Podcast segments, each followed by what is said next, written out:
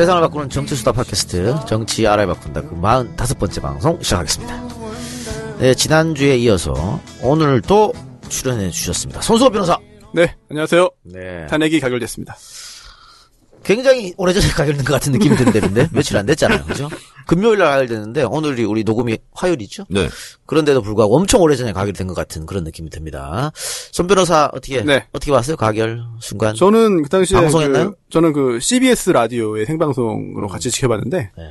아, 존경하는 이제 김현정 앵커와 같이 네. 방송을 했습니다. 네. 그러면서 그 순간을 보, 보는데 사실 그때 그 스튜디오에 있던 그 분들이나 밖에 이제 창밖에 있던 네. 그런 그 스태프분들이 다 얼굴이 벌겋게 상기됐어요. 어. 그 숫자가 발표되기 전에 직전에 보니까. 근데 그렇게 되고 나서 다들 대부분 좋아하시더라고요. 아, 네. 그 김현정 앵커가 사실은 중간에 간뒀었잖아요. 네. 그런데 그 간두고 나서 박재영 앵커가 네. 맡았는데 네. 시청률이 많이 떨어진 것 같아. 그래서 복귀하게 된 거죠, 그래. 아마. 어, 꼭 그런 건 아니고요. 꼭 그런 건 아니고. 예, 꼭 네. 그런 건 아니고 그 당시에 좀 지치기도 하고 뭐 이제 출산 육아 이런 것도 있었고 그런데 박재영 앵커 같은 경우에는 아나운서 같은 경우에는 지금 그 앞 시간대를 하는데요. 그게 청취율이 확 튀어가지고 음. 예, 굉장히 아니 박재영 앵커 잘해요. 아 그러니까 저 존경하는 선배님. 네네네.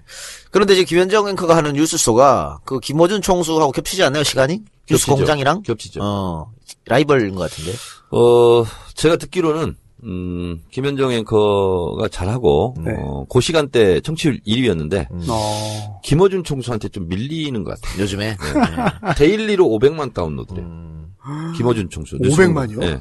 근데 이제 이제 뭐, 다운로드만 그렇고, 네. 시- 예, 실시간으로 듣는 사람, 뭐 이런 사람은 더 엄청나겠죠. 어. 청취율을 정식으로 아마 조사는 한번 하는 것 같은데 아마 네. 뉴스 공장 들어오고 나서 나중에 네. 보면 알겠죠. 뭐. 네. 근데 김총수의 라디오는 그 다른 라디오랑 다르게 다운로드 많이 듣는 분들이 계시니까 네. 그거는 뭐 직접 실시간 청취율하고는 비교가 안 될 테니까 하여튼 그런 장단점이 있는 것 같고 사실은 그 시간대가 정말 전쟁이잖아요. 그렇습니다. SBS도 있고 MBC도 있고 근데 MBC는 이제 확 죽었고 어, SBS도 요즘에 많이 빠진 것 어, 같아. 그, 다른 방송에서, 어, 청취율 1위를 하고 싶으면, 어, 섭외해야 될 사람이 딱 하나 있죠. 네. 네, 정청래. 맞습니다. 네. 맞습니까? 맞습니다. 네. 네. 믿습니까? 존경합니다.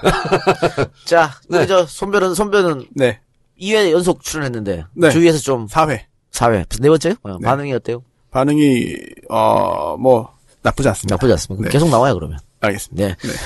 그리고 요즘에 전국으로 돌고 계신 대권 후보 정도 급으로 돌아다니고 계시는 정신혜 의원님. 네, 여러분 안녕하십니까. 이 시대의 참 역술인 정청래입니다. 음. 제가 맞췄습니다. 네. 어, 탄핵 가결표가 어떻게 될까? 네. 어, 200 플러스 5 아니냐? 부결되는 거 아니냐? 온갖 소리 난무했어요. 자, 근데 하루 전에 어, 팟캐스트 새날 네. 새가 날아든다에 가서 묻길래 아 잠깐만 기다려봐라. 그리고 우주의 기운을 모아서 딱 발표했어요. 220에서 230표 네. 나온다. 그럼 평균이 225표죠? 예. 그래서 234표 계산해봤더니 1.8% 웃돌았어. 아, 이것은 오차범위 아니고 정확하게 맞췄다고 볼 수 있죠. 맞습니다. 네. 알겠고요. 그 얘기, 참그 얘기 여러 군데 가서 했죠? 여기서밖에 안, 해, 안 하고 있어요, 지금. 오. 뭐, 저기, 이제 서울시당 밖에서 했잖아요, 서당캐에서. 어, 거기서, 거기서 기억하지 못합니다. 근데, 안 했다고 할 수 없는 상황이 됐네요. 그거는 맞췄다 치고, 제가, 아, 그 상황을 모른다고 할 수는 없네요. 그, 무효표 7표는 예상했어요? 무효표 7표 중에서요, 가를 쓰고, 음. 그 다음에 동그라미를 친 게 한 표가 있었고요. 가를 쓰고 점을 찍은 게 있어요. 이것은 꼼수표입니다. 음.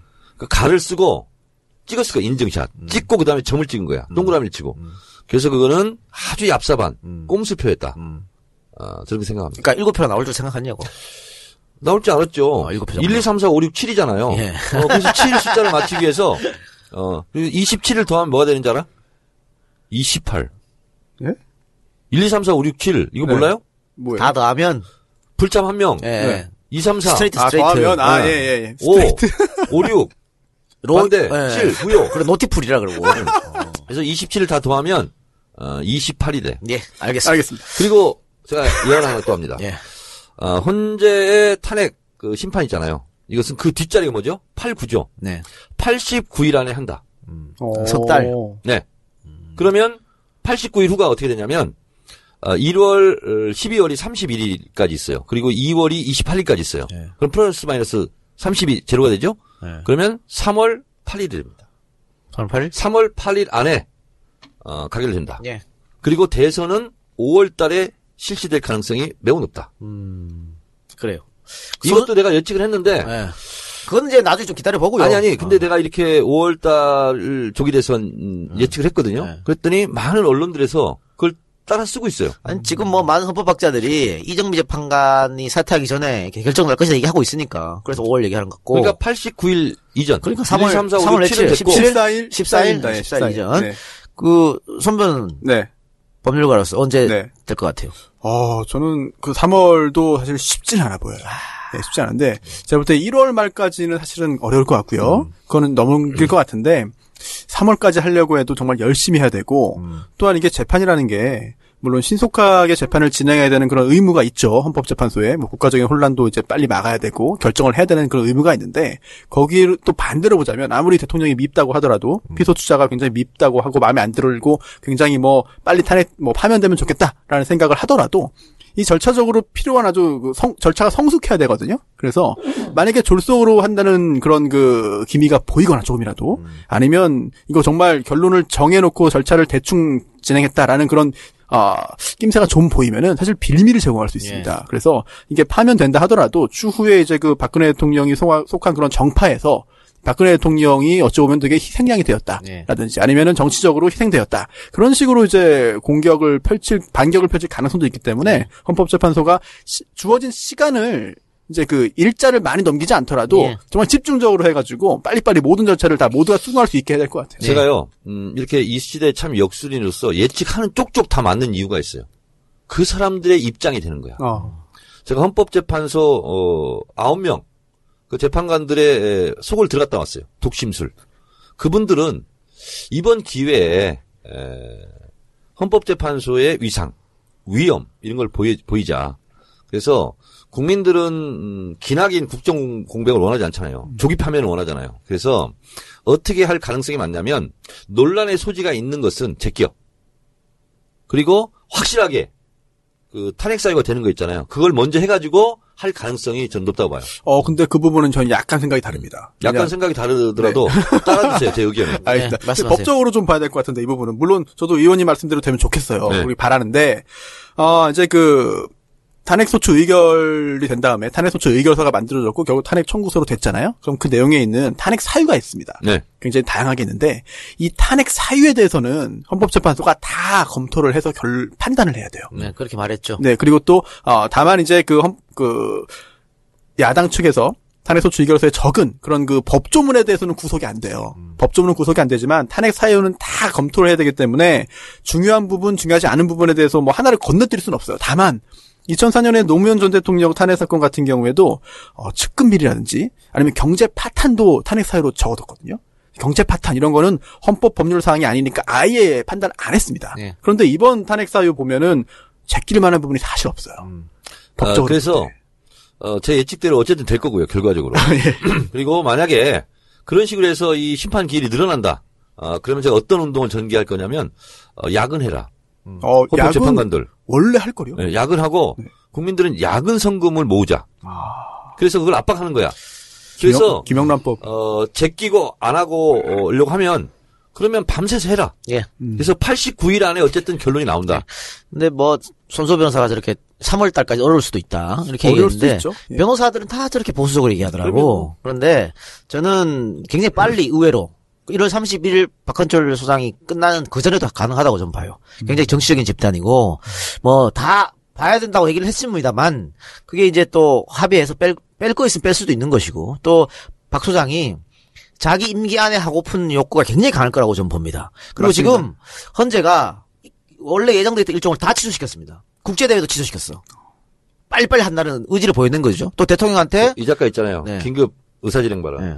어, 자라나는 새싹 손수호 변호사를 너무 밟지 말고. 아니, 아니. 아니요, 괜찮습니다. 우리 의견이니까. 괜찮습니다. 7일 안에 대통령이 그저 의견서 내라고 했지 않습니까? 네. 그것도 지난번하고 완전 다른 거거든요. 그러니까 빨리. 하겠다는 의지를 드러냈기 때문에 조금 더 지켜본 정천의 의원 말처럼 야근도 너무 당연할 것 같고 주말도 다 반납할 것 같은 지금 생각이 들어요. 네. 저도 현재 지금 빨리 되면 좋겠어요. 다른 건다 스톱하고 이게 지금 네. 올인하고 있지 하여튼 않습니까? 조기 파면 네. 어, 여기 500원 거세요. 500원이요? 네. 조기 파면에 네. 걸어요? 네. 알겠습니다. 그래서 저는 벚꽃 대선 가능하다. 어... 벚꽃 대선? 네. 굉장히 벚꽃이 언제 낙관적이네요. 피지? 4월. 4월. 4월. 네. 그러면은 어, 벚꽃. 하여튼 4월이든 5월이든 네. 어 저는 5월 5월. 5월 대선. 5월. 아, 근데 4월, 네, 5월에 화내세요. 날씨 좋을 때 대선 치르면 젊은 층의 투표율이 좀 이게 떨어지지 않을까요? 아니, 뭐, 꼭, 그렇, 이게 손잡고? 손잡고 투표하고 놀- 놀러 가면 되지, 뭐, 그래. 누구 손을 잡아요? 연인끼리 손잡고. 알겠습니다. 네. 자, 그리고, 그거 저 탄핵 얘기는 이따가 좀 자세히 하기로 하고요. 그, 아까 뭐 정청래 의원님 농담식으로, 어, 아침 방송, 나를 사회자 시키면 시청률 올라갈 거다. 아니 아니 사회는 아니더라도 음. 주- 출연. 아니, 지금 정 의원님급에 지금 패널로 나간단 말이야, 지금? 아니 그럼 더 좋고 어, 출연, 아, 이게 완, 이제, 네. MC로 하면 더 좋고. 사회면 더 좋고. 좀 그렇게. 그런데 지금 그 TV조선에서 MC로 섭외를 했다며.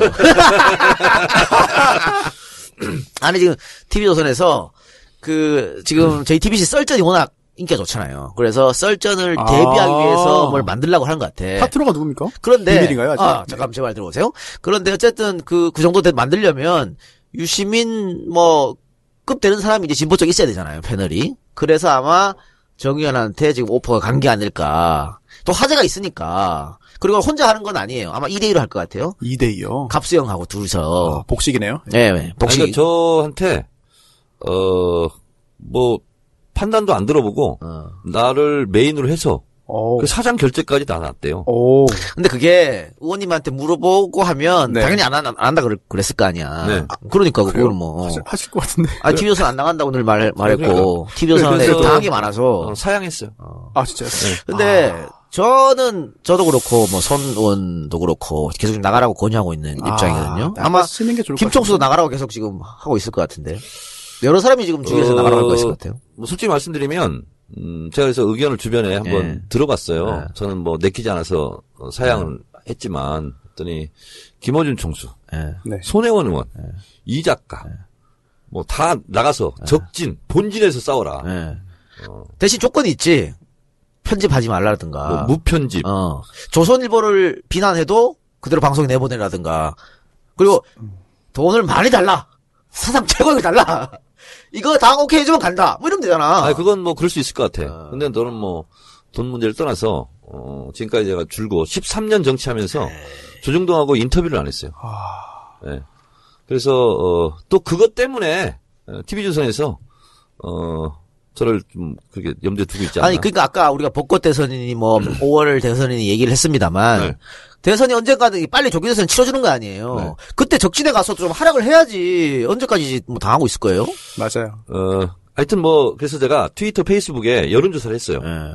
근데 반대 60, 어, 그래요? 찬성 40. 아, 우리는 정청래의 에, 순결함을 잃고 싶지 않다. 계속 조선일보에 계속 맞짱 뜨는 조선일보와 비타협적인 그런 정청래를 우리는 원한다. 이게 이제 60이에요.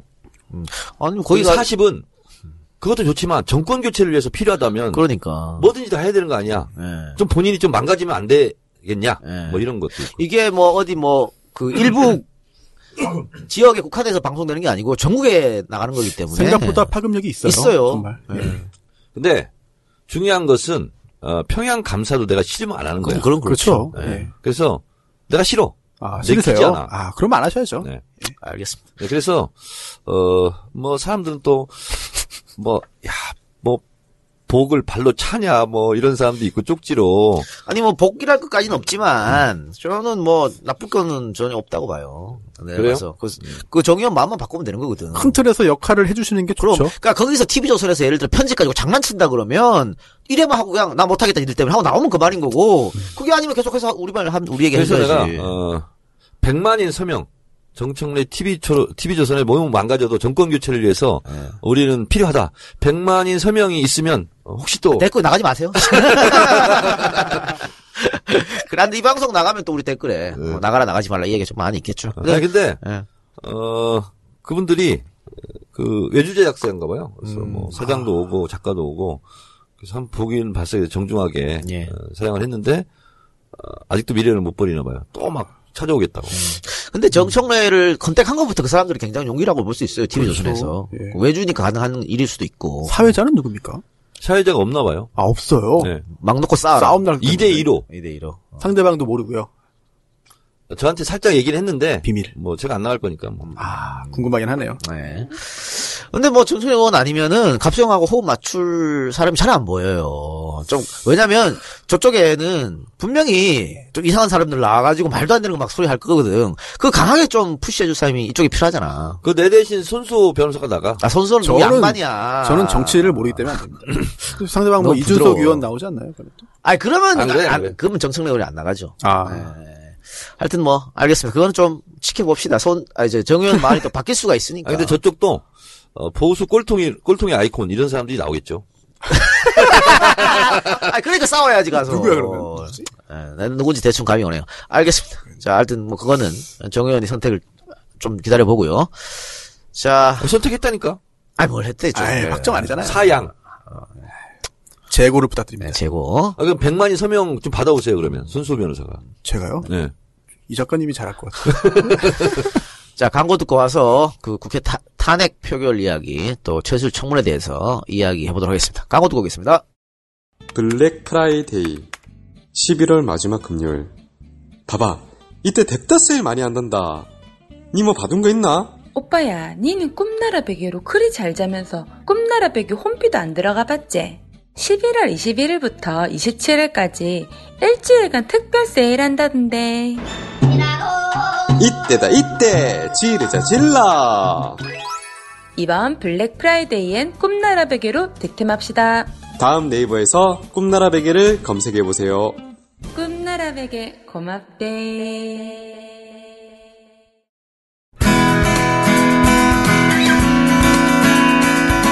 새 차가 필요할 땐 새 차를 파는 사람들, 새 차 장기 렌터카는 새 차를 파는 사람들, 자동차 오토리스는 새 차를 파는 사람들, 정직한 장기 렌터카 사업자를 위한 오토리스는 새 차를 파는 사람들, 자동차를 사랑하는 금융 전문가들이 만든 회사 새 차를 파는 사람들, 우리 곁엔 언제나 장기 렌트 오토리스 전문 기업 새 차를 파는 사람들. 네이버에서 새 차를 파는 사람들 검색하세요.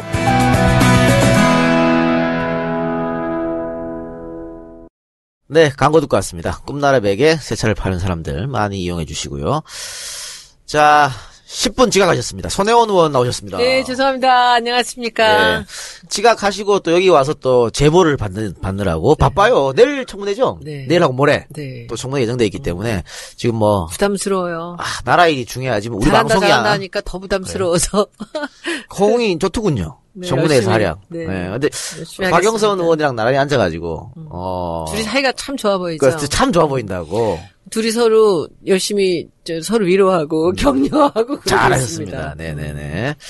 그 청문회가 이렇게 뭐 잘했다고 칭찬도 많이 들, 들었지만 그 뭐 새롭게 밝혀진 게 없다 이런 또 청문회 무용론도 어- 일각에 있었던 것 같아요.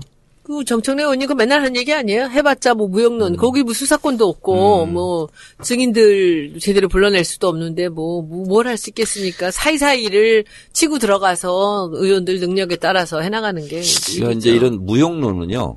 꼭 그 뭐가 있으면 언론에서 그걸 조장을 해요. 예. 어, 그리고 그것을 또 증폭시키고 다시 또 받아쓰고 국회의원 무용론. 그렇죠.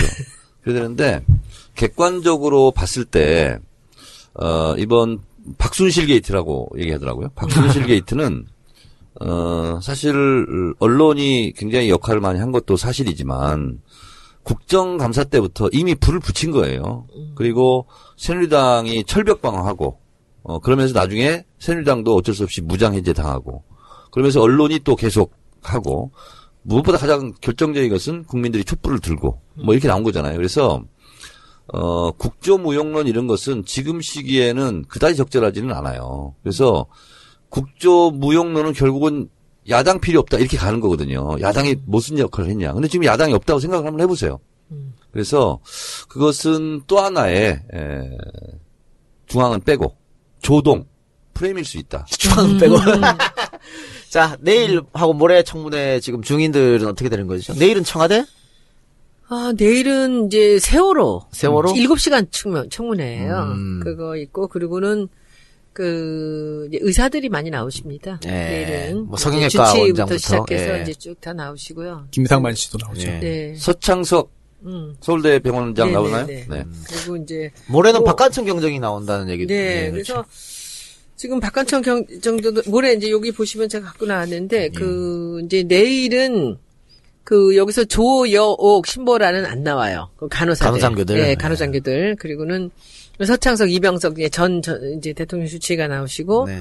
그리고 이제 전 의무실장님 나오시고 김영재 선생 나오고 김상만 선생 나오고 그리고 이제 전 해양 경찰청장이 나오고요. 그다음에 전 국가안보실장 음. 김장수. 나옵니다. 예, 김장수 나오고 그다음에 이 차병월 네. 차병원 총괄 그룹 회장 이제 차광열 회장 나오고 그다음에 윤전추 예. 나오고요. 그다음에- 행정관? 네, 네, 예. 행정관. 근데- 그다음에 이영선 행정관 그 신부를 많이 했다는 예, 예. 그리고는 그 또 하나는 이제 이임순 선생이라고 선- 그 박근혜 대통령이나 최순실의 그 주치의였던 산부인과 선생님. 아, 순천향대학? 네네네. 예, 예.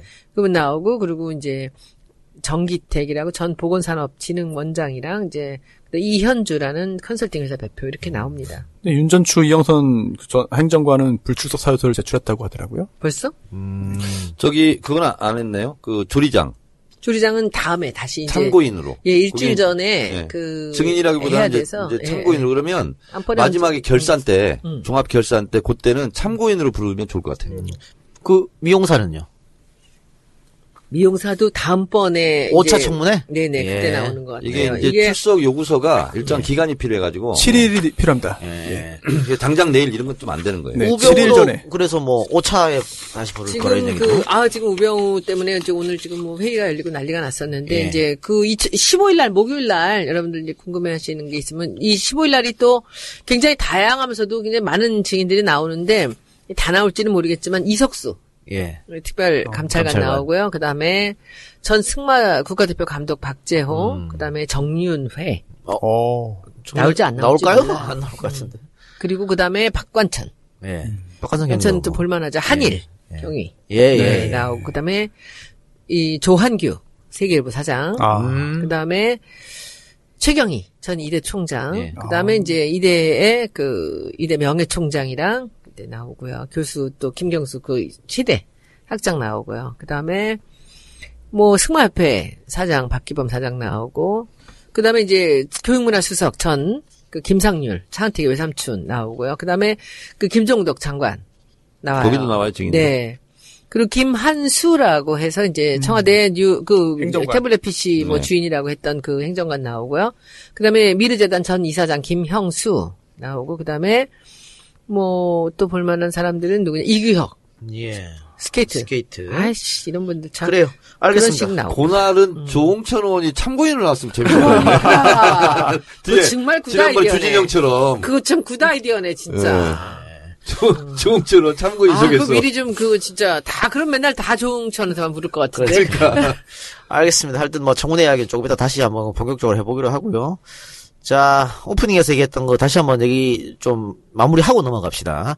탄핵 표결은 여기 있는 사람들 중에 손은만 직접 네. 하셨으니까 할 하기 전에 굉장히 좀 긴장을 하셨던 것. 같아요. 네. 그냥 그냥 하는 게 막 안될 될 거라는 생각은 들지만은 혹시 안 될지도 그렇죠. 모르잖아요. 그래서 여러 군데 전화해서 물어보기도 하고 될 것 같아요, 이런 물어보기도 하고 했었다가 그런 것 저는 같은데. 안 된다면 그 정말 국회의원직을 그만둘 수도 있겠다 생각을 했어요. 어, 다들 각서 쓰고 했었잖아요. 네. 예. 그래서 그만두고 도로 한남동으로 가야 되나. 음. 여기서 월세집을 계속 살아야 되나. 어.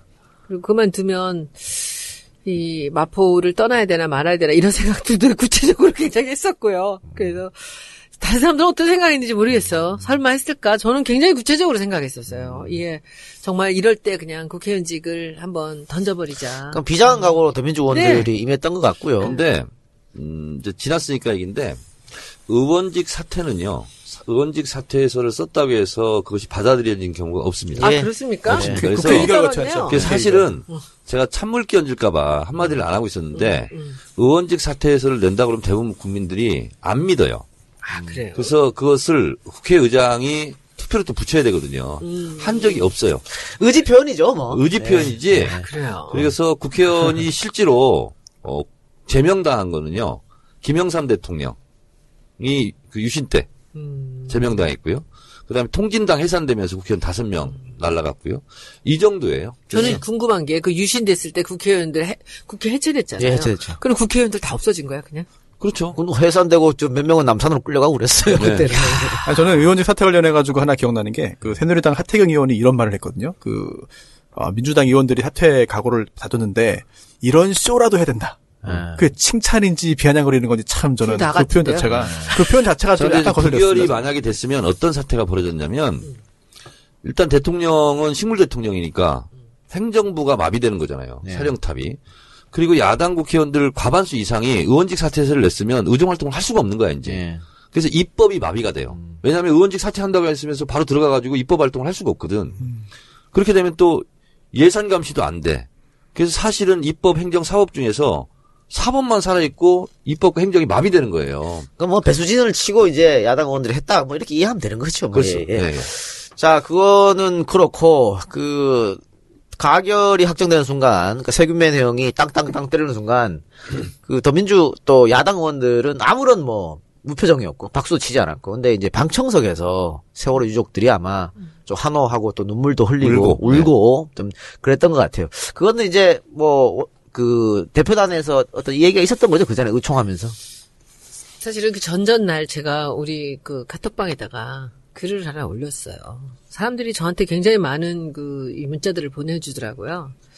뭐냐면 그 배- 박근혜 대통령이 막 웃으면서 막 박수하고 박수치고 하는 그 장면을 동영상으로 저한테 보내면서 당신들은 이러지 마라라는 걸 보내왔어요. 그래서 제가 우리 카톡방에다가 우리가 절대로 그 박수를 치거나 웃지 말자라는 얘기를 했는데 아무도 반응이 없는 거예요. 그러더니 이제 그날 아침에 그 얘기를 하시더라고요. 그 우상호 대표? 대표가 네. 그래서 이제 그때 그 총에서 제가 나가서 발언을 했어요. 어 그냥 속으로 좋은데 그 그것을 표현하지 않는 게 아니라 우리가 마음속에서부터도 진심으로 이 상황을 비극적으로 보고 예. 진정성을 갖고 그 표정을 짓고 있자. 네, 그렇게 이제 말씀을 나- 드렸고, 그때 의총에서 이제 한 분 얘기 중에 굉장히 감동이었던 게 그 남인순 네, 의원님? 남인순 의원 아니다. 한정혜 의원님. 네. 이 나가서 얘기를 하려다가 울컥해가지고 눈물을 흘리면서 얘기를 못해요. 음. 그러면서 나가서 뭘 하시냐면은 내가 역사의 이 순간에 이 자리에 있다는 게 음. 이게 이게 무슨 의미인가 모르겠다. 그리고 그 어떤 부담이나 이런 소명 같은 게 많이 느껴진다면서 우시는 거예요. 예. 그래서 내가 그 이제 그 뒤에 제가 나가서 얘기를 했거든요. 그래서 진정성을 갖고 우리가 표정을 가져야 된다라는 얘기를 하고 그리고 혹시나 누가 아까 그 한정혜 의원님 같이 눈물이 나면은 그냥 울어라. 음. 애써서 울지 말려고 하지 말고 그냥 애써서 울고 그리고 근데 근데 많은 사람이 울었을 거예요. 저도 눈물을 흘려서 혼났는데 아그 순간이 정말 그 어떻게 될지 모르는 그 순간에 전 또 굉장히 초선이라 앞자리잖아요. 근데 거기서 그 이 개표하는 사람들이 다 움직이는데 그 뒤에서 그 어떤 의원들이 뭔가 이제 이게 됐다라는 사인들을 사람들이 못 느끼게 이렇게. 예. 표시를 해주려고 이렇게 예. 하는데 아 됐구나라고 들지만 이게 몇 편지도 음, 모르잖아요. 근데 나는 전재수 의원이 고개를 크게 끄덕끄덕 거리더라고. 그 몇몇 의원들이 사인을 보내는 게 네. 어, 찍혔어요. 그러니까. 이제 동영상을 돌고 그랬는데 저는 이번에 탄핵을 시킨 것을 좀 역사적으로 의미 부여를 좀 하자면 어쨌든 박근혜 정권이 지금 잘못해서 이런 일이 있지만 국가적으로는 불행이거든요 이게. 예. 그래서 어 국가는 어, 국민 주권 영토의 3요소를 갖고 있잖아요. 그리고 정권은 그 하위 개념이거든요. 그리고 이것이 야당이 예, 승리했다라는 걸로 치환할 수 없는 승리는 무슨 승리야. 국가적 불행이거든요. 그런 생각 해본 어, 적도 그래서 없어요. 나는. 어, 저는 비장한 표정, 어, 이것이 저는 맞았다고 보고, 근데 2004년 노무현 대통령 탄핵 그 했을 때 새누리당이 이런 역사 의식을 망각하고 만세 부르고 환호 지르고 막 그랬거든요. 그래서 그것이 오히려 더 역풍을 굉장히 세게 맞았는데 그런 음, 부분은 이번에 잘했던 것 같아요. 예. 뭐 그때는 정치적 탄핵이었으니까요. 네. 그리고 뭐 지금 정 의원께서 국가적 불행이라고 했지만 어쨌든 대통령 스스로가 자초한 일이지 않습니까? 근데 그 손 의원님이 그때 이제 국회의사당 안에 계셨고 정 의원님은 국회의사당 밖에 있었지 않습니까? 시민들이랑 함께 있었잖아요. 네네. 그 그때 시민들 반응 어땠어요? 옆에서 같이 이제 하- 느꼈을 텐데. 어, 저도 이제 나갔고 이 작가도 이제 거기서 만나고 이렇게 했는데 어 솔직히 이제 그 순간 있잖아요. 순간이 딱 되니까 저는 4시 10분에서 15분 정도면 결과가 나올 것 같다. 그래서 10분 전쯤에 사실은 다 울타리 옆- 옆으로 좀 빠져 있었어요. 그래서 그 그때 이제 옆에 사람들이 몇 명이 이제 저를 알아보고 오더라고요. 근데 JTB 생중계를 이렇게 보고 있더라고요. 그래서 제가 사실은 군중 속에 있지 않고 왜냐하면 너무 떨리더라고. 예. 그리고 그때 내 표정을 어떻게 할지를 모르겠더라고. 음. 저도 좀 그렇잖아요. 그래서 미리 옆에서 그 핸드폰으로 생중계를 보고 그리고 가결됐다는 걸 듣고 음. 그 다음에 이제 군중 속으로 다시 이제 또 갔죠. 갔는데 어, 국민들은 이제 여과 없이 막 표현을 하잖아요. 근데 정말 막 펄쩍펄쩍 뛰는 사람도 있었고 부둥켜서 안고 음, 우는 우는 사람도 사람도 있었고 있었고, 어 그래서 이제 그거는 어쨌든 국민이 해낸 거잖아요. 국민이 정권을 이긴 거 승리한 거잖아요. 예. 그래서 어 그런 모습을 보면서 야 이 국민들이 이렇게 자기 집안 일처럼 좋아하는 거예요. 자기 일처럼 그런 걸 보면서 어 국민들이 얼마나 이것을 간절하게 염원했는지를 알 수 있었죠. 감동이었어. 그러니까. 자, 조조 변호사. 그, 그런데 탄핵을 우리가 금요일 날 가결시켰고요. 네네.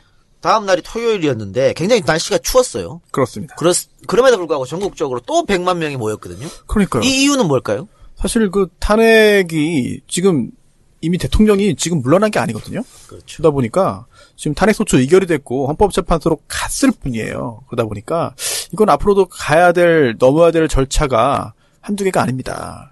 그래서 아, 탄핵까지 탄핵 소추 의결까지 이끌어냈다는 점에 대해서 소스루를 자축하는 의미도 물론 있겠지만 뭐 현장 보니까 뭐 이제 풍물패도 있었고 여러 가지 그런 거 있었는데 그것만은 아닌 것 같고요.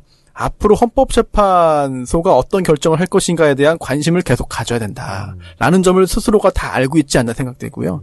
그리고 그런 것 때문에 추운 날씨에 탄핵이 가결됐지만 다시 현장에 나온 것 같습니다. 그래서 음, 헌- 헌법재판이라는 게 정치적인 요소가 분명히 들어 있고 또 헌법재판소도 정치성이 있는 뭐 나쁜 의미가 아니라요. 예. 정치성이 있는 기관이라는 점에 대해서는 뭐 이론이 없죠. 교과서에 나올 정도니까 이런 것을 볼 때 얼마나 많은 그런 그 인원이 얼마나 많은 국민들이 헌법재판소를 뭐 좋은 의미의 압박을 예. 한다 면은 그게 영향이 분명히 있을 거예요. 영향이 얼마나 클지는 지켜봐야겠습니다만 그런 측면에 이번에 그 많은 인파가 추운 날씨에도 불구하고 나온 그런 원인 중에 하나가 아닐까 생각됩니다.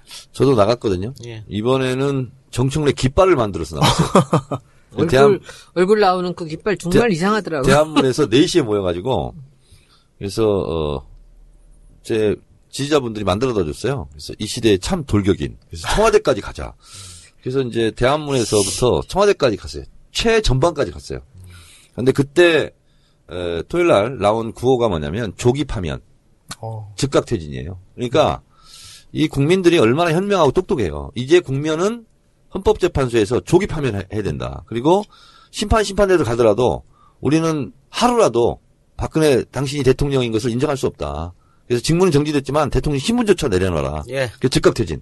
이 우리- 구호로 바뀌었어요. 우리가 아까 헌재가 무슨 뭐 빨리 판결하면 뭐 1월 말 뭐 3월 뭐 이런 얘기 했지 않습니까? 네. 근데 그 사이에 어떻게 생각하세요? 박 대통령이 스스로 하야하는 가능성은 없을까? 아예 없을까요? 저는 없다고 봅니다. 음. 왜냐하면 어, 김종필 전 총재가 그 총리가 얘기했잖아요. 네. 절 대로 그냥 자기 스스로 내려오는 일이 없다. 음. 그러니까 벌써 지금 이제 에, 탄핵 심판 변호인들 구성하고 그다음 에 답변서 제출하고 뭐 이러면서 본인 어떤 보도를 보니까 피눈물 흘리면서 억울함을 예. 지금도 계속 호소하고 있고 잘못을 몰라요 아직도. 그러니까 세 분은 이건 다 그냥 공통된 의견인 것 같고요. 절대 안, 안 내려온다는 거. 손혜원 의원님. 무슨 일이 사이에 또큰 거, 큰게 하나 터지면은 어쩔 수 없이 내려올 수 있는 아, 일이.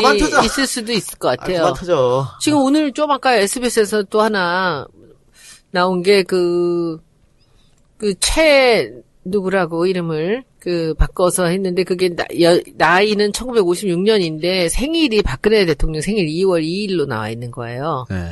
그러니까 김영재 병원에 두 사람이 같이 썼을 가능성이 크다는 거죠. 음. 뭘, 그 얘기를 하는데 그 참, 차움 같은 데는 전부 다 최순실 이름과 길라임 이름으로 했는데 네. 여기는 그 제3의 이름으로 생일 같은? 예, 써서 네, 이제 있죠. 했다는 거죠. 그 얘기를 하는데 지금 이제 뭐 제가 내일 질의할 것도 이제 세 가지입니다. 우리는 이제 첫째는 사실 이번에 그 의료농단이라는 게 국정농단에 있습니다. 이게 차병원을 중심으로 한 그런 의료농단도 있고 그리고 그 백남기 노인 농민 백남기 농민 관련돼서 이 서울대 이 총장하고 주치의들의 농단이 있어요. 근데 이게 예.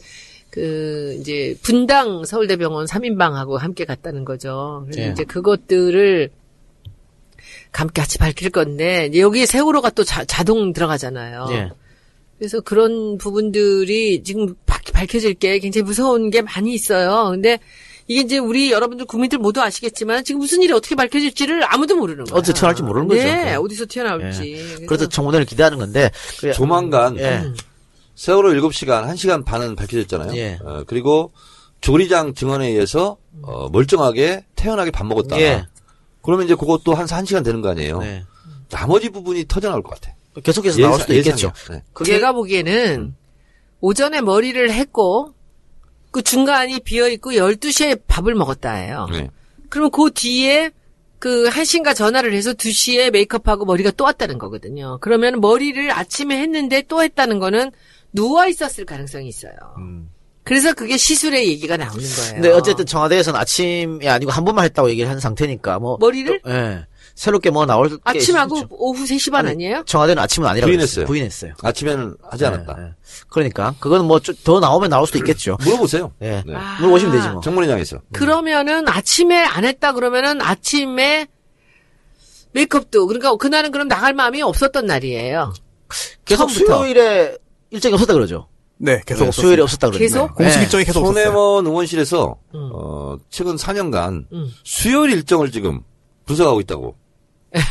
제가 첩보를 입수했습니다. 손혜원이 누구지? 아니 뭐 수요일 날 그런 얘기 한번 네. 파보시고 네. 제가 아까 그런 질문을 왜 드렸냐면 그러니까 저도 그렇게 생각해요. 대통령이 스스로 내려올 일 없을 거라고. 네. 어, 정말 큰 게 아니면. 근데 그 왜 그렇게 느꼈냐면 직무 정지 당일날 강일이 된 당일 당일날 이 사건을 썼어요. 그러니까 그 지금 그 조대만을 신임 민정수. 민정수 임명했죠. 네.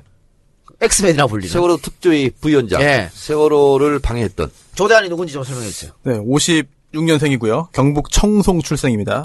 예, 경북고 졸업하고 서울대 법대 나왔고요. 다 TK가 문제구만. 검찰 조직에서 이제 오래 몸담고 있다가 이제 그 변호사로 이제 활동을 하는데 어 일단 그 정치에 몸을 담으려고 하는 것 같은 생각이 듭니다. 왜냐면 있다. 예. 네, 왜냐면은 이제 김영한 이제 고 김영한 전 민정수석의 그런 그 아, 비망록에 예. 이제 그 정치 지망생이라는 표현이 등장하는데 여기에 또 이제 이름이 있거든요. 그런 그렇죠. 걸 보면은 아 정치권에 좀 이제 그 몸을 담고 싶은 그런 생각을 하는 인물로 보이고요. 또 하나가 지금 좀 전에 정청래 의원님 말씀하신 대로 어 전력이 있습니다. 논란을 일으켰던 전력이 있는데요. 이제 그 세월호 특조위에 새누리당 추천목으로 부위원장으로 일했어요. 예. 겸 사무총장까지 예. 했는데 그러면서 논란이 뭐냐면 이 특조위원장이 정치적으로 편향됐다라는 주장을 하면서 자신이 특조위의 부위원장이지만 그러면서 오히려 특조위의 해체를 요구합니다. 이러면서 굉장히 큰 논란을 일으켜서 어 이제 세월호 유가족들의 엄청난 그런 그 어, 반발을 사고 예, 있었는데요. 어, 이렇게 굉장히 좀 논란이 있는 인물인데 이번에 대통령이 그 탄핵소추 의결서를 송달 받으면 국회의장이 법사위원장에게 주고 법사위원장이 대통령 청와대로 보내거든요. 예. 그 받는 순간 직무가 정지돼요. 그래서 받기 직전에 인사권을 행사해가지고 예. 정말 뭐 몇 분 전에 했다는 이야기도 들리는데 확인은 못했습니다만 최재경 민정수석의 사의를 이제 받아들이고 이제 조대한 신임 민정수석을 임명한 거잖아요. 이게 도대체 정치적으로 어떤 의미가 있느냐? 이거 굉장히 좀 여러 가지 좀 인사권 행사 자체를 뭐 비난할 수는 없겠습니다만 시기라든지 아니면 새로 임명된 조대한 민정수석의 어떤 그 그동안의 평가라든지 이런 걸 볼 때는 적절하지 못하다는 그런 그러니까 비판을 피하기 어려울 것 같습니다. 조대한 수석이 사실은 SNS에 박 대통령을 뭐 뇌물죄로 해야 된다 이런 글들 우병우 욕하고 김기춘 욕하고 이런 걸 계속 썼거든요. 그거 아마 몰랐던 것 같아. 왜냐면은 그런 걸 검증하는 게 또 민정수석이잖아요. 네. 근데 최재경 민정수석이 지금 전이죠. 당시에 뭐 못하겠다 라고 지금 하는 상태였기 때문에 뭐 제대로 돌아가지가 않았겠죠 네. 그런 게 다. 근데 하여튼 문제는 왜 이 사람을 그 정지되는 그날에 급작스럽게 임명을 했을까? 탄핵 심판 대비용이다. 음. 라는 것이 정설이죠.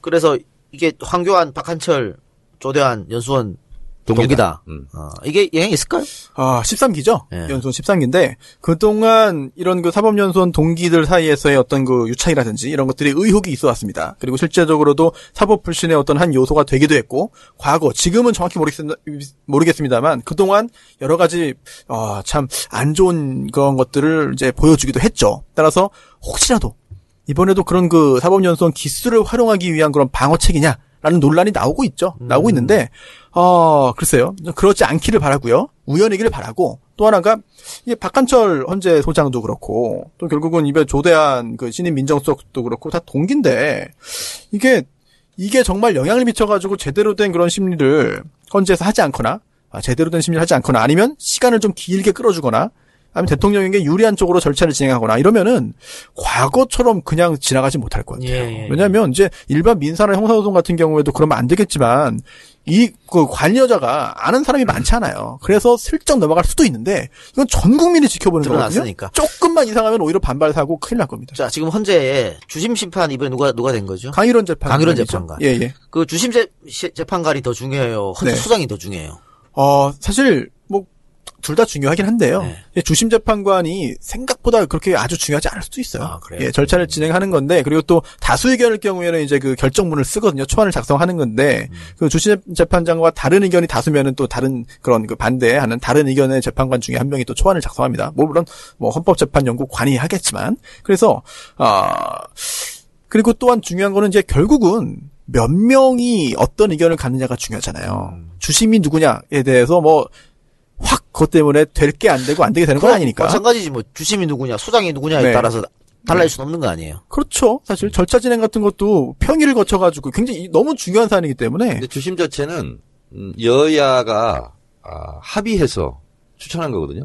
어, 그리고 제가 그때 인사청문위원회였어요. 아, 예. 강일원 재판관이 여야 합의 예, 추천입니다. 여야 예. 합의로.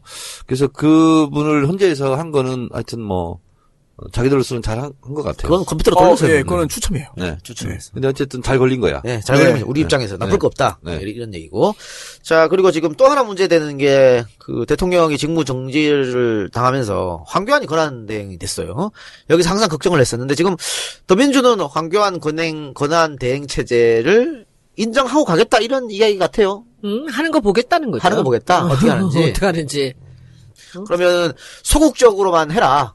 적극적으로 직무를 행사할 때는 우리가 액션을 취하겠다 지금 이런 겁니까? 소극적이거나 적극적인 것보다는 예. 이 사람이 어떤 균형감을 갖고 지금 이 권한 대행을 하느냐가 문제인 거죠.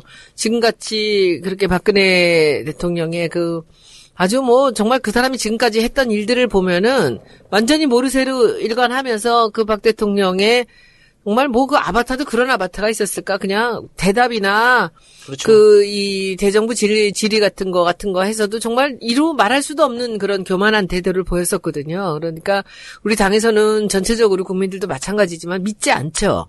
그렇지만 지금 이게 법적으로 어차피 총리가 현의 현 총리가 권한 대행을 해야 되는데 여기서 아무것도 해보기 전에 해라 말아라라고 뭐 무조건 끌어내린다라기보다는 하는 거 봐서 이 사람이 지금같이 가- 할 수도 있고 공무원이라는 건 또 그렇거든요.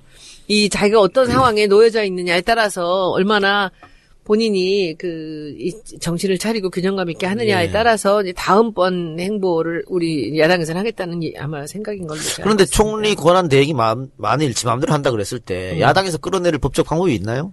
일단 예. 야 3당은 황교안 그 권한 대행과 네. 어, 회동을 추진하기로 했어요. 네. 음, 그래서 어, 야 3당 합의를 했고요. 그래서 어, 조, 조만간 이제 만날 것 같은데 야당의 요구 사항이 요구 사항을 정리해서 지금 보도가 됐는데 한번 읽어볼게요. 헌재의 신속한 탄핵 심판, 박근혜 정부의 적폐 청산 및 개혁 입법, 황교안 과도 체제의 일상적 국정 운영을 넘어서는 권한 대행 통제, 황 권한 대행의 박근혜 최순실 진상규명 및 개혁 추진 협력 촉구, 황 권한 대행과 정당 대표 간 회동 제안 이렇게 됐거든요. 예. 근데 어, 이정현은 제외 이렇게 돼 있어요. 그래서 야삼당과 어, 황교안과의 회동을 좀 추진하고 있다 이런 거죠. 황교안이 거부하면 어떻게 돼요? 어, 거부는 못할 것 같고, 그래서 요때 회동하게 되면, 야 3당에서 황교안을 계속 지켜볼지, 아니면 거부할지, 요게 분수령이 될 것 같습니다. 그러니까 법적으로 방법이 있냐고요. 법적으로 방법이 사실은 사실상 없죠. 없죠. 왜냐하면 네. 국무총리니까 국무총리를 탄핵할 수는 있어요. 예. 그런데 헌법에 뭘 위반된 거 탄핵하지. 그러니까요. 예. 지금 근데 지금 사실은 범죄 사실도 없고 예. 없고 또 뭐 그렇게 마음에는 솔직히 뭐안 드는 측면이 있다돈 치더라도 예. 그게 과연 헌법 법률 위반이냐 그런 것도 보기 어렵거든요. 예. 따라서 법적인 측면에서 보자면은 사실 황교안 그 아, 권한 대행에 대해서 특 별히 트집을 잡을 부분이 없다는 점. 음. 그 부분은 글쎄요 모두가 공감하지 않을까 싶습니다. 예, 알겠습니다. 그리고 또 하나 경제부총리를 그 더민주에서 뭐 임명해도 괜찮다 이런 거를 국민의당에서 이야기한 것 같은데 맞나요? 그런 뉘앙스로 말했는가요? 아직 뭐 확정되는 것 같지는 않은데요. 예. 얘기들이 오가고 있는 것 같습니다. 그럼 더민주 내에서도 후보군을 좀 물색을 해야 될 것 같은데요. 뭐 잘하시겠죠. 음, 그런 구체적. 이야기는 아직 못 들으셨고 예, 열심히. 이건 뭐 네. 지도부에서 네네. 판단할 거는 거고. 근데 국민의당이 왜 이런 걸 했다고 보세요? 순수하게 생각해 야 받아들여야 됩니까? 어, 자기들도 뭐 또 한 자리 하려고 하는 거 아니야? 예, 삐딱하게 너무 말하지 마시고.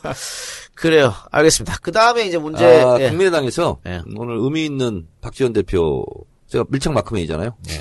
오늘 라디오 인터뷰를 하면서, 어, 우상호 원내대표가 야권 통합 논의를 해야 되는 거 아니냐. 예. 일고의 가치가 없다. 음. 그래서 제가, 어, 박지원 대표가 드디어 본색을 또 드러냈다.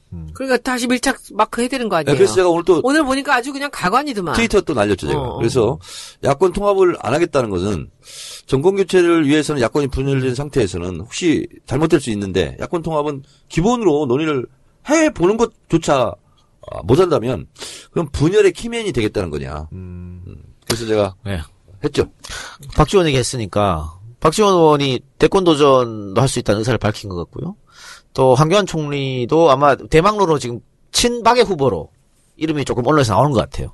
이 문제에 대해서는 어떻게 아시죠? 제가 봤을 때는 그냥 연기 피우는 거고요. 둘 다? 당 대표의 아, 박지원 의원? 욕심 이 가 있겠죠. 그리고 네. 당 대표 본인이 뭐 대선 주자 나가서는 안 된다는 건 뻔히 아니까. 예. 근데 이제 국민의당 음, 당 대표가 되면 캐스팅 보트를 항상 할 수 있는 거 아니겠습니까? 그래서 예. 본인은 그러면서 어, 정치 인생을 만끽하겠다. 지금 원내대표고 당대표 누구죠? 국민의당은? 김동철 비대위원장이죠. 원내대표는 박지원, 근데 당대표가? 비상대책위원장은 김동철이 된 거죠. 원래 이제 박지원이었잖아. 그러니까 겸임하다가 본인이 당 대표에 도전하려니까 음. 비상대책위원장을 하고 있으면 안 되죠. 그러니까 한달 동안 김동철 의원이 해라 이렇게 된 근데 거죠. 그때가 그리운 거지. 그때 그 무소불위에 그냥 내가 이 재밌는 얘기 하나 해드릴게. 지난주 못 나와가지고 이게 꼭 하고 넘어가야 돼. 박지원 전 대표의 스텝이 꼬인 게 언제부터게? 음. 양반이 지금 이분에 죽는 게 있어요 지금. 이게 11월 언제부터게? 24일 날 꼬였어요. 거기 왜?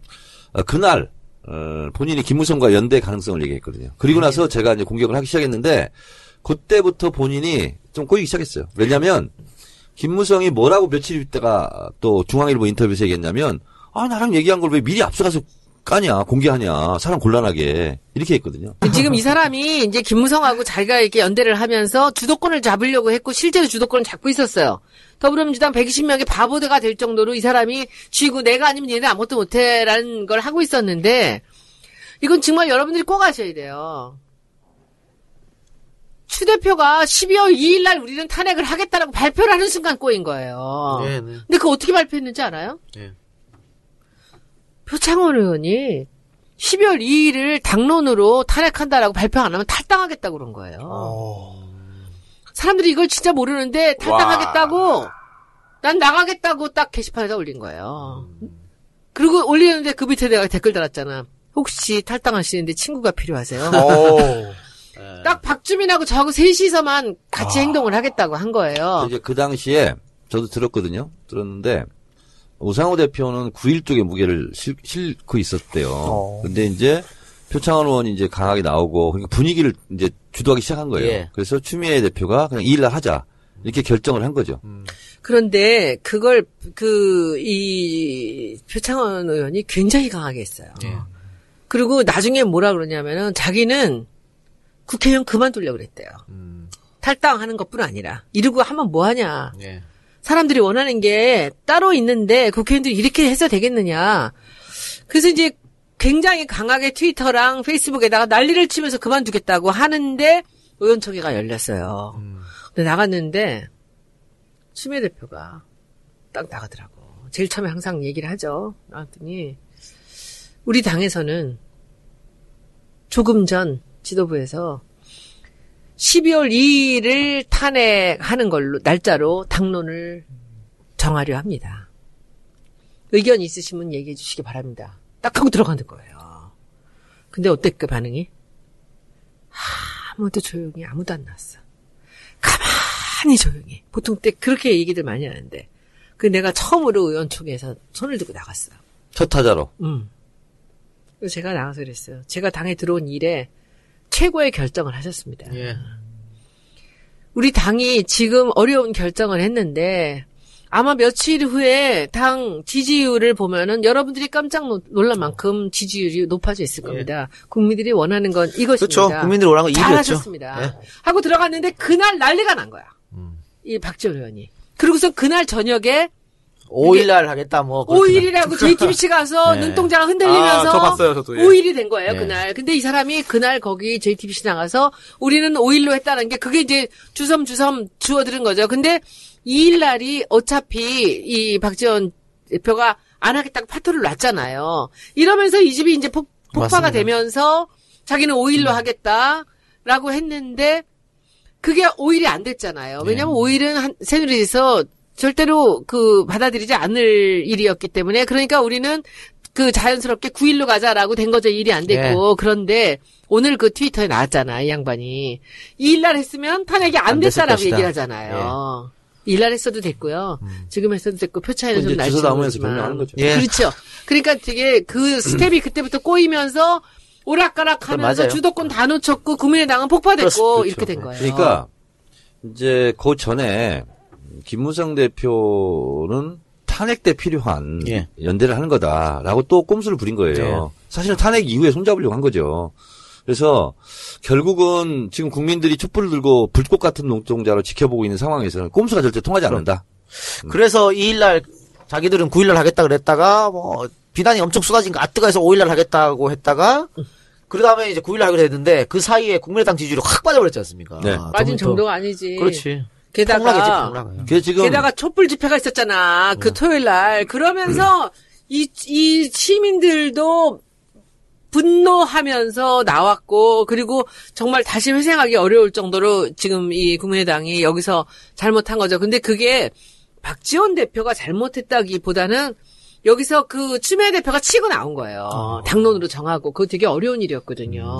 근데 그 중심에 표창원 의원이 있었다는 거죠. 그리고 마지막에 그 탄핵이 되고 그 과정에서도 표창원 의원이 얼마나 훌륭하게 중심을 지키는지 몰라요. 저는 아주 굉장히 많이 감동했어요. 그러니까 국민들이 꼼수인 걸 더 잘 알아요. 더 잘 알지. 2일날 9일날 다 그게 꼼수 더 우리 알았다니까. 같이 불특정 사수 소비자를 늘 만나고 했던 사람들은요. 그냥 요만한 거 마음에 안 들면 그냥 안 사요 그 물건을. 그러니까 그냥 죽는 거야. 표창원 의원도 계속 국민들과 소통하고 그렇기 그러니까 때문에 그걸 알지. 아는 거예요. 그렇지. 네, 그래서 그랬던 거죠. 네. 뭐, 하여튼 좋은 얘기 해주셨고요. 자, 그러면은, 자, 앞서 얘기했던 그 청문회 이야기를 좀 하고, 마무리하고 2부, 아, 내일 이 방송하겠습니다. 자, 이제 3, 4차 청문회가 있는데, 그, 김기춘 청문회를 보고 많은 분들이 속상해 했던 것 같아요. 근데 이제 마지막에 이제, 자정 다 돼서 이제 터진 건 터진 건데, 음. 그 직접 질의를 했을 때 어떤 느낌이 들었어요? 저는 뭐 질의를 안 하고 일단은 이제 제가 준비했던 동영상 자료를 이제 박영선 의원한테 넘겨줬죠. 근데 이제 그거 갖고들도 말이 많은데 저는 진심으로 저보다 몇 분이라도 빨리 박영선 의원이 해서 저 사람을 어떻게 코를 납작하게 해줬으면 좋겠다라고 생각을 했고 지금 제가 오늘 처음 하는 얘기인데 똑같은 질의를 저보다 박영선 의원이 하면 더 잘할 거라고 생각했습니다. 안 그렇겠어요? 사선 의원인데. 예. 그리고 잘했어요. 예, 몰고 나간 잘했어요. 것도 잘했고요. 네.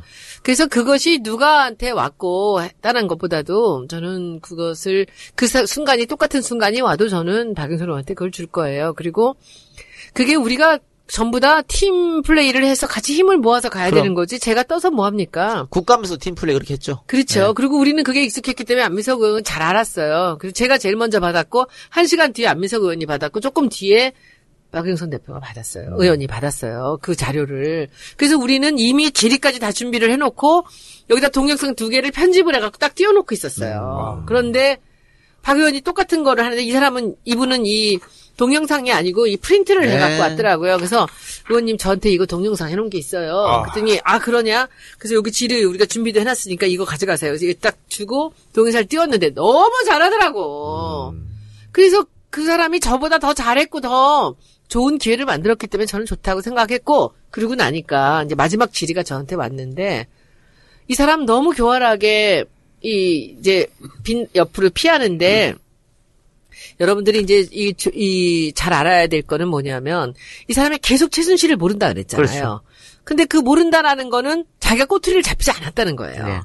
그런데 그 영상이 딱 올라가는 순간 이 사람이 뭐라 그러냐면 제가 늙어서 기억을 잘 나이가. 못했는데 어, 나이가 들어서 잘 몰랐는데 어쩌면 제가 저 사람을 아는지도 모르겠습니다 네. 이렇게 얘기를 하는 거야. 이렇게 둘러대는 거잖아. 그러면서 그러나 안다는 것은 전화를 주고받거나 하는 거지 이렇게 얼굴을 안다고 해서 아는 건 아니지 않느냐 이렇게 둘러대는데 네. 그게 뭐냐면 마지막에 땅땅땅 두들기기 전에 말을 바꾸면 그게 위증이 안 된대요. 네, 안 됩니다. 그래서 그런 예. 거야 그 사람이. 맞아요, 안 돼요. 예. 그 영상을 보는 순간 제가 나이가 네. 들어서 몰랐었는데 영상을 보니까 생각이 나는데 네. 내가 저 사람을 알 수도 있고 그 순간에 머리가 팍 돌아갔겠지. 그래서 이제 그걸 보고 제가 마지막 질의를 해야 되는데 저 인간을 여기서 내가 꼬투리를 잡아서 증거를 잡아서 어떻게 할 수 있는 길이 없어요. 그렇다면 국민들 앞에서 저 사람이 얼마나 나쁜 사람인지를 이야기를 해야 될 것 같아요. 그래서 여기다가 뒷장을 딱 돌려놓고 제가 질의 준비를 하면서 쓰기 시작한 거야. 예. 저 사람의 그 지금까지 살아왔던 생애라든지 그리고 솔직히 그 마지막 질의는 제가 할 수 있는 최고의 욕이었어요. 잘했어요. 그거. 그래서 그냥 화제가 많이 됐습니다, 정말. 예, 각종 게시판에 막 돌아다니고 있어. 예. 제가 할 수 있는 가장 쌍욕이었어요. 오늘은 어, 이 국정농단의 중심에서 눈 감고 복종하는 대가로 자기들의 이익을 챙기고 평생을 살던 사람들과 또 한 부류의 한심한 증인들이 함께 있습니다. 이 자리에 평생 을로 살았으면서 그리고 열심히 살아서 젊은 나이에 나름대로 일가를 이루며 자기 분야를 일궜지만 졸지의 권력의 맛에 취해서 죄를 짓고 이 자리에 나왔습니다. 이 두 부류의 증인들을 보면 청문회 대응 방법이 사뭇 다릅니다. 약자로만 살았던 국정농단에 휘말렸던 저 한심한 증인들은 참여하면서 잘못을 인정하고 사실을 이야기합니다. 그런데 국감 기간에도 최순실을 알지 못한다고 녹음기처럼 잡아떼던 김종 증인이 무색하게 김기춘 증인은 최순실을 몰랐다고 계속 우기다가 이제 증거가 나오니까 또 말을 바꿉니다. 최순실을 안다고 하는 순간 직권 남용, 직무 유기로 유죄에 가까워지기 때문일 것입니다. 아무리 잡아떼도 아마도 이번에는 빠져나가시기 힘들지 않을까 생각합니다. 김지, 김기춘 증인은 젊은 법무관 시절부터 검찰총장이 목표였다고 합니다. 무고한 사람을 간첩으로 몰고 군사 정권에 부역해서 결국 총장이 되었습니다. 그리고 나이 70에 유신 독재자의 딸에 빌붙어서 폐악을 부리다가 이제 감옥으로 인생의 커리어를 마치게 될 것입니다. 당신의 후손들은 아마도 할아버지를 부끄러워할지도 모릅니다. 국민 여러분들이 지켜봐 주셔야 됩니다. 법적 심판은 어떻게 피할 수 있을지 모릅니다. 그러나 국민 여러분들은 절대 김기춘이란 이름 세자 잊으시면 안 됩니다. 저분을 기억하시고 혹시 법망을 피해 미꾸라지처럼 다시 빠져나가더라도 기억하시고 심판하시기를 꼭 부탁드립니다. 손 의원님 말씀이. 말씀이 지나. 지나시십니다. 저도 여러 가지 행동 보면 저도 성실하게 살아오려고 노력한 그 사람입니다. 옆자리 사람들한테 물어보십시오. 그분들은 성실하게 안 살았는지. 죄송합니다. 대답하지 마시고요. 죄송하게 저는 생각합니다. 뭐 본인 죄송하다는 말씀 더 이상 듣고 싶지 않고. 자, 김기춘 이야기가 나왔으니까, 손소 변호사, 저, 네. 김기춘 씨가 지금 그 입건돼서 조사되는 상태인가요? 뭐 어떻게 된 거예요? 어, 고발을 당했습니다. 고발을 예, 당했고. 고발을 당해가지고 몇몇 사회단체 등 그리고 민주당도 고발을 한 것 같아요. 제가 알기로는 그래서 뭐 직권남용, 직무유기. 아니 고발은 됐고 네. 검찰이 왜 그때 김기춘 우병우를 네. 피해자 신분 아니고 피해자 신분이라고 그랬나 그때? 그때 우병우 전 수석과 김기춘 전 시장에 대해서도 이제 그 피의자로 조사를 하겠다라는 아. 입장을 밝혔는데 뭐 못한 거고요? 피의자로 전환했는지는 아직 밝혀지지 않았죠. 그러니까 그 후에 하겠다라고 했는데 했는지 여부는 잘 모르겠네요. 특검에서 하겠죠. 특검은 어떻게 될것 같아요? 특검은 당연히 수사를 할 것으로 보이고요. 특히나 이게 박영수 특검이 이런 말도 했습니다. 김기춘 전 실장에 대한 수사가 가장 어려울 것이다. 예, 예. 이런 이야기 했는데 그게 또 제가 좀 확인해 보니까 이번 사건에 있어서 김기춘 전 실장의 뭐 혐의점이 없거나 뭐 그런 점도 있어서 한 얘기일 수 있는데 그거는 주된 게 아니었고 그동안 김기춘 전 실장이 법조계에서 또 아니면 정치권에서 했던 그 여러 가지 행동 등을 볼때 그동안의 행적들을 볼 때 분명히 빠져나갈 그런 능력과 그런 것들 경험들을 가지고 있다. 그래서 어려운 수사가 될 것이다라는 의미로 얘기했다고 합니다. 확인해 보니까. 그러니까 준비를 철저히 했겠죠, 지금 김기춘 실장 같은 경우. 준비를 철저히 했을 테죠, 당연히. 그리고 또 그동안도 법적으로 문제가 안 되는 쪽으로 행위를 했겠는데, 하지만 조금씩 조금씩 신뢰성이 무너지기 때문에, 여기서 특검이 제대로 밝혀내지 못하면은 국민들이 용납 못할 것 같은데요. 그 중에 하나가, 조금 전에 그, 손 의원님 말씀하신 대로 청문회 장에서의 급격한 그런 입장 변화. 그동안 정말 알지도 못하고 보지도 못하고 통화도 안 했다라고 하는데, 정말 그 당황하는 표정을 전 국민이 지켜봤거든요. 예, 의자에서 이- 앉았다 일어났다 했지. 그렇습니다. 예, 예. 그 모습을 보면서 아 못 믿겠구나. 정말 뭔가 감추고 있구나. 있구나. 음. 거짓말을 하는구나라는 생각을 할 수 있잖아요. 국민들이 그렇게 생각하면 결국 특검은 특별검사기 때문에 그 부분에 대해서 더 신경을 쓸 수밖에 안 돼. 없습니다. 그럼 김기춘 혐의는 뭐예요? 직무유기예요? 사실은 그렇죠. 예. 음, 다른 그리고 건 다른 건 지금 안 보이는 거죠. 뭐 뇌물이나 직권남용 뭐. 관련해서도. 왜냐면은. 이게 네. 김기춘 전 실장이 이 김영한 전 어, 이제 세상, 세상을 떠난 김영한 전 민정수석의 비망록에 적힌 대로 정말로 우리나라 국정의 여러 부분에 대해서 그렇게 여러 가지 그 해서는 안 될 지시를 했다고 한다. 아 문체부 직원 누구누구 잘라라. 그렇습니다. 이거 다 직권남용인 그 거죠? 부분은 아, 사실 그 부분 수사는 제일 먼저 될 거예요. 그러면 그 1급들 그 일괄 사표 수리하라고 시킨 거. 김영한 수석의 비망록이 증거 능력은 네. 되는 거예요? 어, 성완종 전 회장 사건과 좀 유사할 것 같아요. 음. 당시에 그 메모가 있었잖아요. 네. 이 메모인데, 이 메모는 그 피고인이 아닌 자가 작성한 메모기 때문에 증거 능력이 인정되려고 한다면은, 어, 실제로 작성자가 나와가지고, 어, 이거 제가 작성한 겁니다. 말을 해야 돼요. 음. 진정성이 인정돼야 되는데, 필적 감정하면 되잖아. 아, 이걸로 안 되죠. 예. 왜냐면 그 진술을 해야 돼요. 근데, 그게 감정만으로 안 되는 안 거예요? 됩니다. 예. 그래서, 그래서, 어, 이야기를 해야 되는데, 이번 경우에는 사망했잖아요. 예. 그렇다면은 이제 그 특신 상태라고 해가지고 특별히 신뢰할 수 있는 상태가 존재해야 되거든요. 음. 과연 그게 어, 인정되면 증거 능력이 생겨서 그걸 가지고 형사처벌 가능하고 음. 그게 인정 특, 특별한 상태가 아니었다. 라고 한다면은 증거 능력이 없어서 증거로 못 쓰고 무죄가 선고될 수 있기 때문에 성완종 전 회장 관련된 사건에서도 이완구 전 총리하고 홍준표 전 지사하고 판결이 좀 갈리거든요. 음. 어떻게 보느냐에 따라 달라집니다. 증거 능력을. 그 재판부에 따라 달라질 수 있다는 거죠. 충분히 그럴 수 있죠. 그러니까 예. 증거 능력을 인정하는 경우도 있고 네. 안 하는 경우도 있고. 그렇습니다. 특별히 신뢰할 수. 예, 특별히 신뢰할 수 있는 상황이냐에 대한 판단은 특별히 신뢰할 수 있는 예. 것 같은데 내가 보기에는. 어, 그- 저도 그렇게 봅니다만, 뭐, 그거는 판사의 또 재량이니까. 그러면 그 특검은 일단 이거를 증거로 올릴 거 아니에요, 재판에. 당연히 그렇게 어, 하겠죠. 알겠습니다. 네. 자, 그리고 하나만 더 여쭤보고 마실까요? 지금 우병우 수석이 연합 뉴스랑 인터, 인터뷰를 해가지고 뭐 19일 날 나가겠다. 인터뷰했어요? 인터뷰를 했다 그러는데. 수습하겠다. 그런데 지금 그 아니라고 또 아까 나오던데? 국회 국회에는 정식으로. 연락 온 적은 없다 이렇게 되더라고요. 아니라고 또 아까 나왔었어요. 우리 이게. 근데 뭐 그러면은 음. 이제 지금 도- 도- 도망을 알 수가 없어요. 국민, 전 국민들이 따라다니고. 근데 19일 출석을 하려면 12일 네. 벌써 날짜 지났는데 오늘 13일이니까. 그러니까 7일 전까지 송달이 돼야 돼요. 그러니까. 요소가. 근데 송달 된 것도 아니거든요, 지금. 아, 안 됐죠. 뭐, 아, 나는 뭐 간다고 했, 뭐 그렇게 한 적이 그러니까 없다. 지난번에 보낸 것을 어, 집에 가서 받으면 되잖아.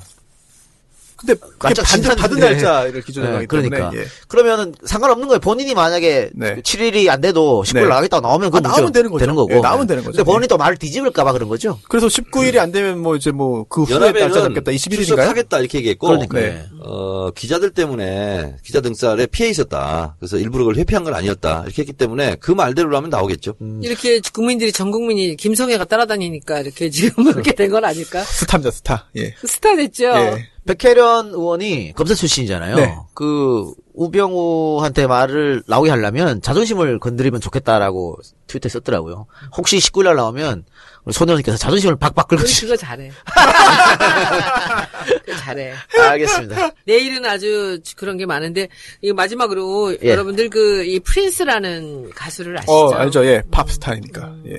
죽었잖아요. 여성적인 외모와 목소리. 우선 올해 죽었잖아. 이게, 네. 이게 몇 년도야? 4월 달에 죽었거든요. 이 사람이 왜 죽었게? 약물 복용 이런 거 아닌가요? 중독이거든요.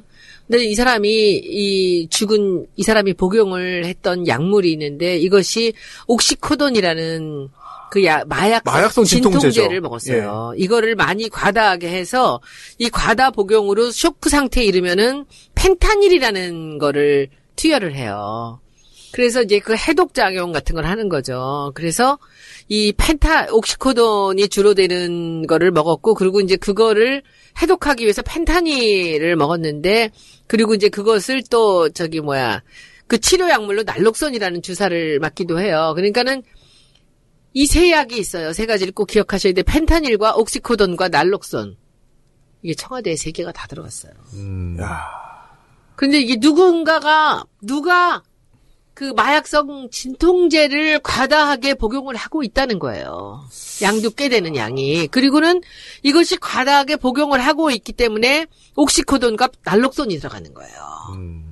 그러면 이거는 뭐냐 하면은 이거는 너무나 무서운 만약에 이것이 대통령이 이것을 복용한다면 이거는 너무나 끔찍한 안보 문제도 이게 있는 거 그렇죠. 아니겠어요? 국가 안보의 문제 아니겠어요? 그래서 이런 무서운 지금 이런 약들이 거기 들어가고 있다는 것 그리고 또 하나는 지금 이제 내일 제가 그 청문회에서 이걸 밝히겠 밝히는 것보다 질의를 하겠지만 여기 안에 그 지- 의사가 의무실장이 있고요. 거기 상주하는 그 군의관 출신이죠. 그리고는 주치의가 있는 거예요. 그럼 주치의가 그 각 장르별로 선- 이, 이 대통령이 필요로 할 때 의사를 보내는 거죠. 근데 이 주치의는요, 제가 그, 이 세브란스의 정남식 쌤한테 이제 대- 김대중 대통령 주치의셨던 여쭤봤어요. 모든 약을 처방합니까? 아니래요. 그런데, 그러면은 주치의 역할은 뭡니까? 그랬더니, 대통령이 필요로 할 때 건강상의 문제가 있을 때 가서 만나고, 그리고 어떤 약을 먹거나 투여를 하는지를 전체 약을 다 알고 있어야 된대요. 주치의는. 왜냐하면 그 상호 양리 작용에 문제가 있을 수 어, 있다는 그럴 수도 거지. 그렇죠. 근데 지금 서창석은 나는 모르는 일이다. 예. 나는 처방을 하지 않았다라고 나오는 거죠. 그래서 내일 아마 그거들을 좀 물어볼 거고요. 이 우리 그 지금 너무 유명한 핫한 그 김성애 보좌관이 이 DJ 출신이잖아요. 아, 그래요? 그래가지고 저한테 오늘 이걸 주면서 프린스 얘기를 꼭 해달라고 얘기를 하는데 저 말고 딴 사람이 우리 방에서 아무도 프린스를 모르네. 아, 이거 안타까운 상황인데요. 안타까운 예, 상황이죠. 아, 자, 그것도 프린스를, 예. 뭐 내일 물- 여쭤보시면 여쭤보시고요. 자, 알겠습니다. 그럼 이것으로 경찰과 45회 방송 마치고 내일 46회에서 다시 찾아뵙도록 하겠습니다. 네, 자, 수고하셨습니다. 내일 뵙겠습니다. 안녕히 네, 계세요. 네, 감사합니다. 그